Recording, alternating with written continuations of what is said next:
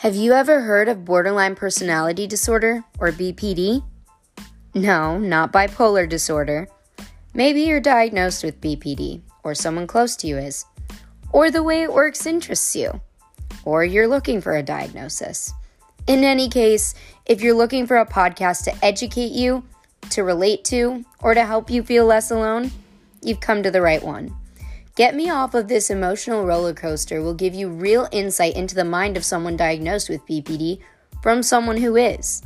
We'll cover serious and lighter informative topics, have guests, and dark humor is definitely a possibility in some episodes.